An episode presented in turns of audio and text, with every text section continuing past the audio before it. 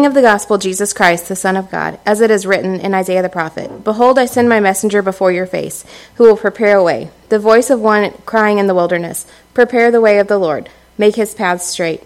John appeared baptizing, the wilder- baptizing in the wilderness and proclaiming a baptism of repentance for the forgiveness of sins. And in all the country of Judea and all Jerusalem were going out to him and were being baptized by him in the river Jordan, confessing their sins. Now John was clothed with, clothed clothed with camel's hair and wore a leather belt around his waist, and ate locusts and wild honey. And he preached, saying, After me comes he who is mightier than I, the strap of whose sandals I am not worthy to stoop down and untie. I have baptized you with water, but he will baptize you with the Holy Spirit.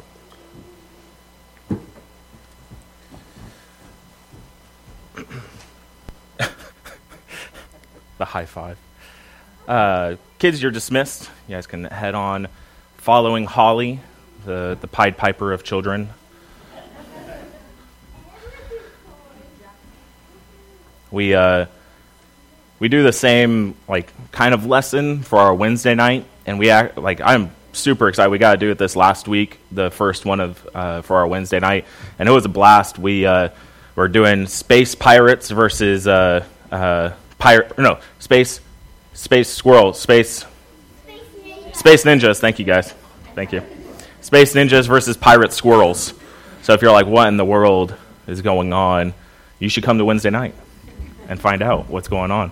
Uh, but really, what we do, like, it's these fun things that are then we use to talk about some deeper things and some, some different things. And right now, we're into the story of uh, the Israelites getting to go into Jerusalem. And so it's really it's a fun thing where they have to take over the Canaanites, and, and it's a it's a blast. It's a good time. It's actually a uh, what's it's a game show that the kids actually participate in, where the two teams fight against each other, and so it's really fun. It's it's pretty exciting. gets gets a lot of shouting, a bunch of Bible answers, which is really fun. So. So we are uh, we just finished our series last week about uh, trustworthy sayings. So we, we worked through what Paul had written to Timothy and then what Paul had written one time. Uh, now he had a whole book, but one time where he specifically said, This is a trustworthy saying. And so Paul worked through those different, those five different things that we were able to then kind of glean from of how we are supposed to, to kind of get better and be better and you know, be more like Christ as the church and all that kind of fun stuff. And then I started reading this book, like I said last week, about how to make Sunday morning worship connect to Monday work. Because sometimes we kind of see this as something that is really, really great and really, really valuable, but sometimes there's this disconnect between Sunday morning and Monday morning. We kind of say, like, Sunday was great, now I need to go to work. And you kind of forget what happened on Sunday. So, through lots of, lots of personal prayer and lots of talking with a bunch of different people, I kind of decided that maybe a series called Ask Me About Sunday might be kind of fun. I'm kind of excited about it. I'm actually really excited about it. I'll give you guys uh, one, if you're on our Facebook page, first part is it's not working today. Second part, uh, we will have another video. We had a video kind of like leading up to this, where I, in a very awkward way, sat here and shot a video talking about this. Um, but that'll happen again. So if you found that uh, mildly amusing or uh, super exciting or cringeworthy, whatever it was for you, then, uh, then it will happen again. But what we're going to do is we're actually going to create some uh, media for you guys to be able to use on social media. And found a way if you guys have ever seen on like profile pictures where they have like the things underneath it that'll actually that'd be a thing that we have as a as a congregation where you can update your profile to have ask me about sunday on there and there'll be uh, phone backgrounds that you can use. There's um, you can update cover cover photos on your on your facebook page you know just things that we're trying to do to equip you guys to have people ask the question what happened on sunday? And in doing so you guys have to have something to talk about. You know, like that's not just enough. Like if we just like close it up and say, now go home, and be like, somebody asked me about Sunday, and they're like, well, the worship was killer. That was super good. Uh, that's about that's all we did. Uh, but no, we are going to start a series where we're actually working through the Gospel of Mark. So if you have your Bibles, whether a paper version or digital version or memorized, then you need to. Use, I'm, I'm in English, so if you're a Greek person, then uh, we're in English here. Um, but Mark chapter 1, Casey read for us chapter 1, verses 1 through 8. And what we're actually going to kind of settle into is verses 9 through 11, which is Jesus being baptized, which to me is a super exciting thought process and a super exciting thing to get into. And it's a, it's a very special, unique kind of baptism. But I thought the best way for us to, to like really kind of get a, a good glimpse into like unique, special baptisms is I found this video on the internet of this kid getting baptized. You guys probably already know what I'm, uh, what I'm talking about, but this kid was super excited about getting baptized. So if you guys want to roll that.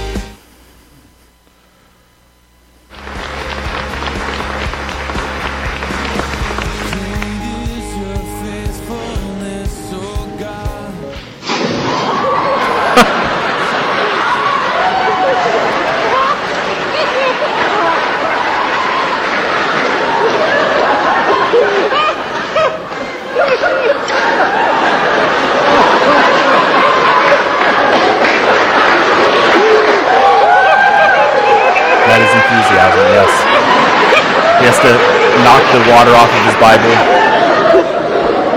Somebody commented on this video that the, the, the preacher needed to be baptized again, too.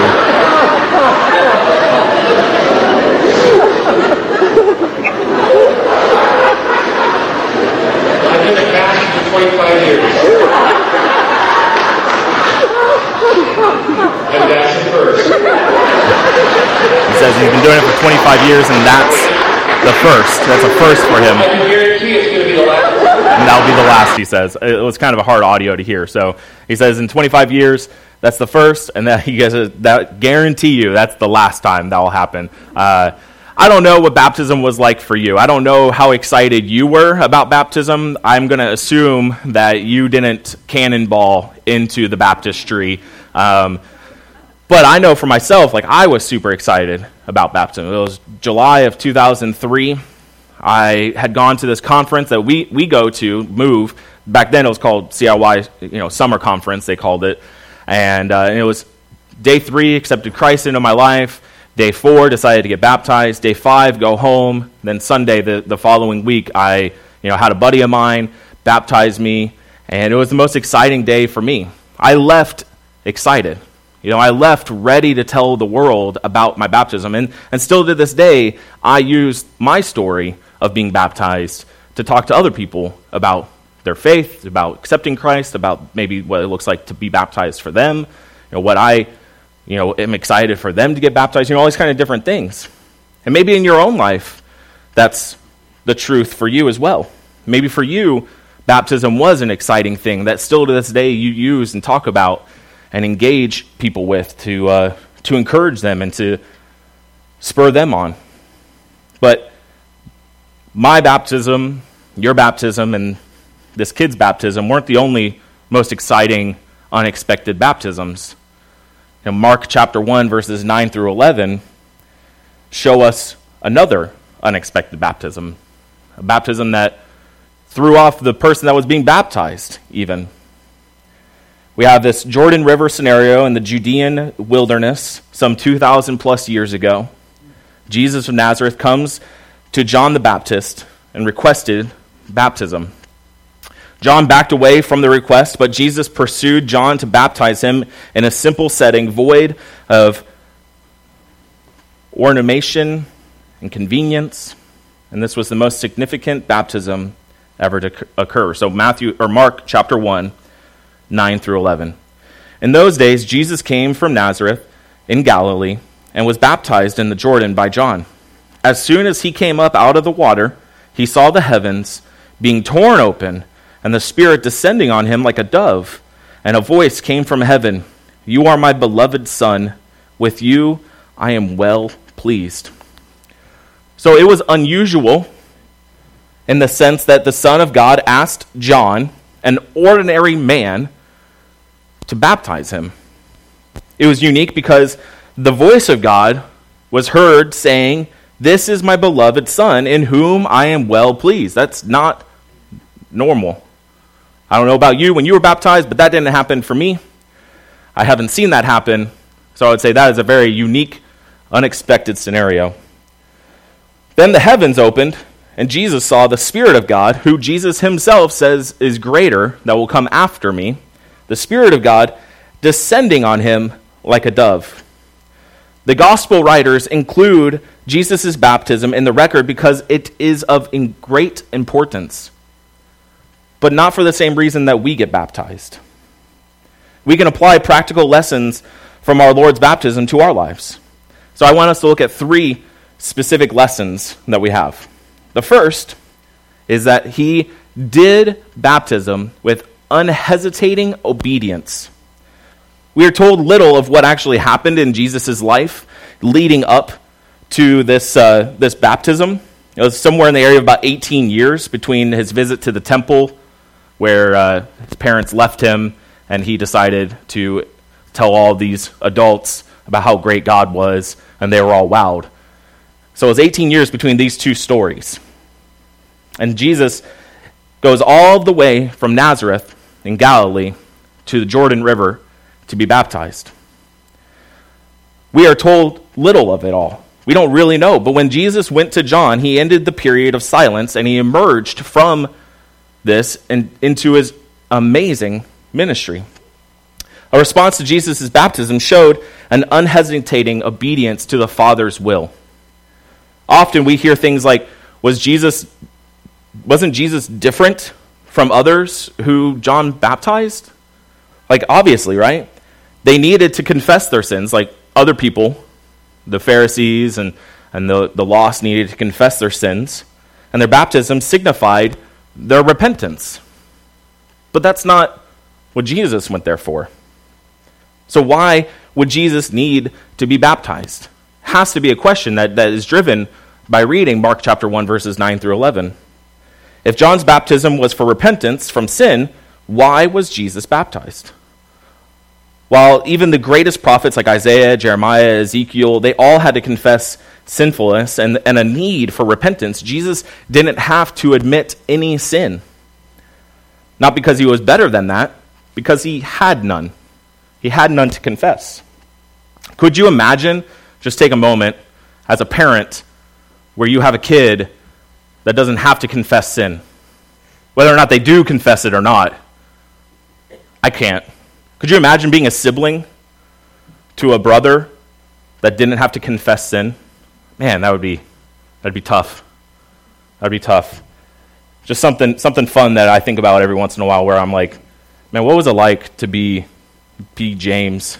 Like you start to understand why James uh, wasn't super excited until the resurrection to even to even go towards Jesus. You know, you're like, ah, there goes Jesus again, not sinning.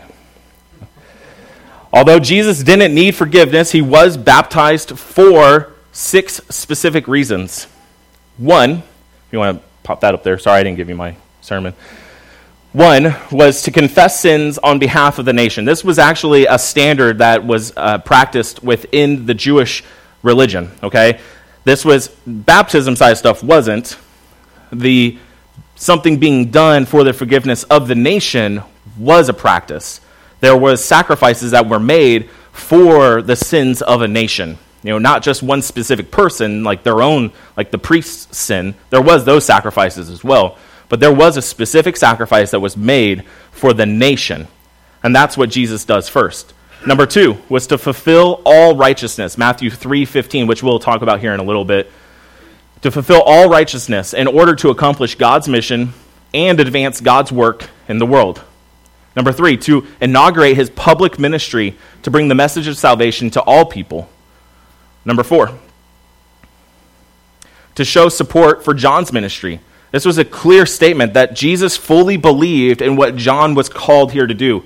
John himself, in verses 1 through 8, shows us that he was preparing the way for Jesus, preparing the way for one greater than him.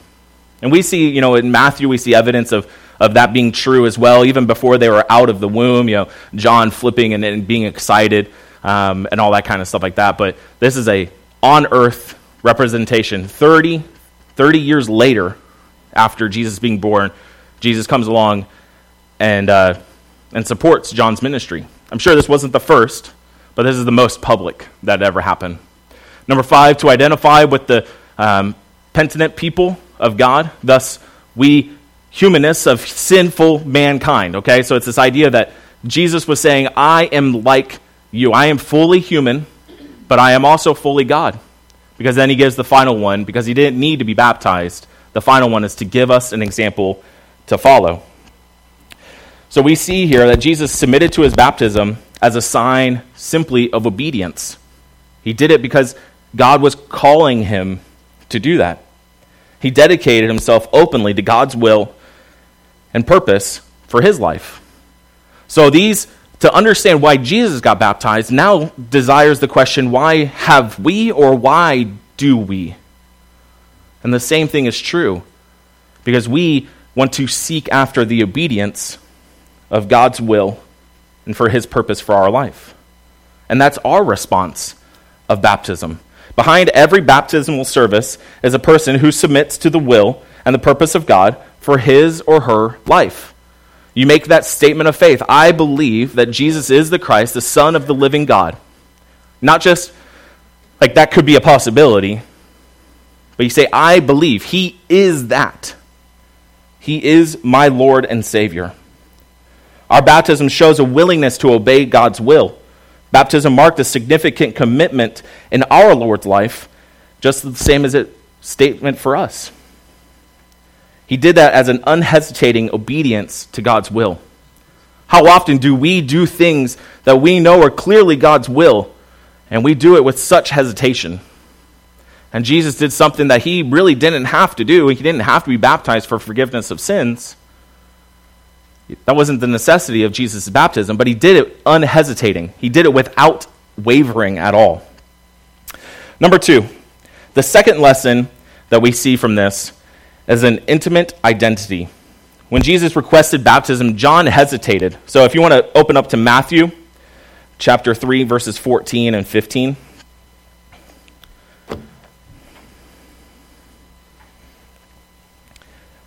Says, But John tried to stop him, saying, I need to be baptized by you, and yet you come to me?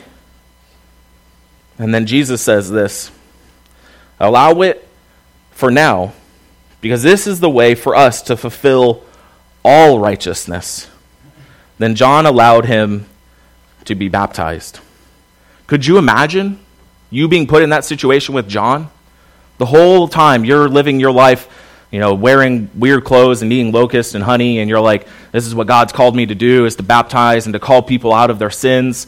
And then all of a sudden, Jesus comes and says, I want to be baptized. And, you know, there's other scriptures that say that John specifically said, I'm not even worthy of tying your sandals. I'm not even worthy of, of touching your feet, let alone baptizing you. And Jesus says that it needs to be done. Jesus came to identify with people's needs. He did not come merely to meet the righteousness requirement of the law, but he came to fulfill all righteousness because the demands of righteousness could not be fulfilled by human timing, by human people. Jesus came to identify with people and to help them fulfill righteousness. Jesus came for us to be connected to God. He set the example for us to follow. Believers submit to baptism as a symbol of identification. When you are baptized into Christ, when you, you know, get in the water and you accept the, the commitment of faith and you are baptized, you are submerged into the water, you are making an identity statement.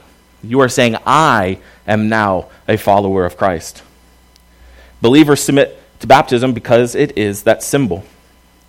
The third lesson is a divine anointing. So we have the first one is that Jesus did the baptism because he obeyed God. He did it without hesitating. The second one is Jesus did that so that we could see how our identity is similar to what God is calling us to do with Jesus. And then the third and final one is something that's very special just to Christ. is that it is a divine anointing. The question starts to be asked, maybe not in your own life or maybe not in anybody you know, but the question starts to ask is is this necessary? Like, does God care about baptism? And if we were to use this, the, the physical story here from Mark, and we are to say, well, did God care about Jesus' baptism? The answer has to be an obvious, like, yes. Like, if I didn't want to hurt your ears, I'd be shouting, like, yes, like, God cares deeply about baptism. And he showed how deeply he cared about baptism by what he does after Christ gets baptized. What followed Jesus' baptism shows the interest that God took in the event. The heavens opened up, the descending of a dove, and the booming voice of God's approval.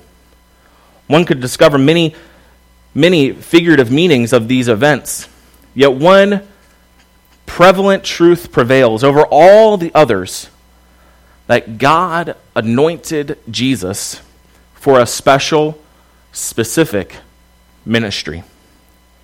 Jesus received an anointing from the Father. The testimony of sight and sound from the Father revealed that he was blessing, he was calling Christ to be the Savior for the most unusual ministry that ever hit this earth. Reading about Jesus' ministry yields the conclusion that God had a special anointing for him. But here's how we make this focus back to us so that way we can go and tell others is each baptized believer also receives this anointing that God gives. It's not the same calling that Christ gets. We're not Savior. But we are anointed when we are baptized into His family. God pledges us His presence 2 Corinthians chapter 1, verses 21 and 22 talk about this. So if you want to flip, um, flip to there, I had it marked and then um, it popped out. So give me two seconds to, to get there. So 2 Corinthians chapter 1.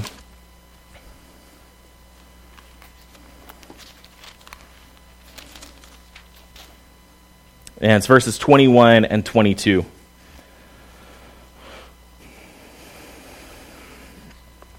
Now it is God who strengthens us together with you in Christ, who has anointed us. He has also put us or put his seal on us and given us the spirit in our hearts as a down payment. So Jesus was bapti- baptismal mark of time was when God anointed him with this unique kind of special way, this manner that was like nothing else. Heavens opening up, doves ascending, audible voice of God.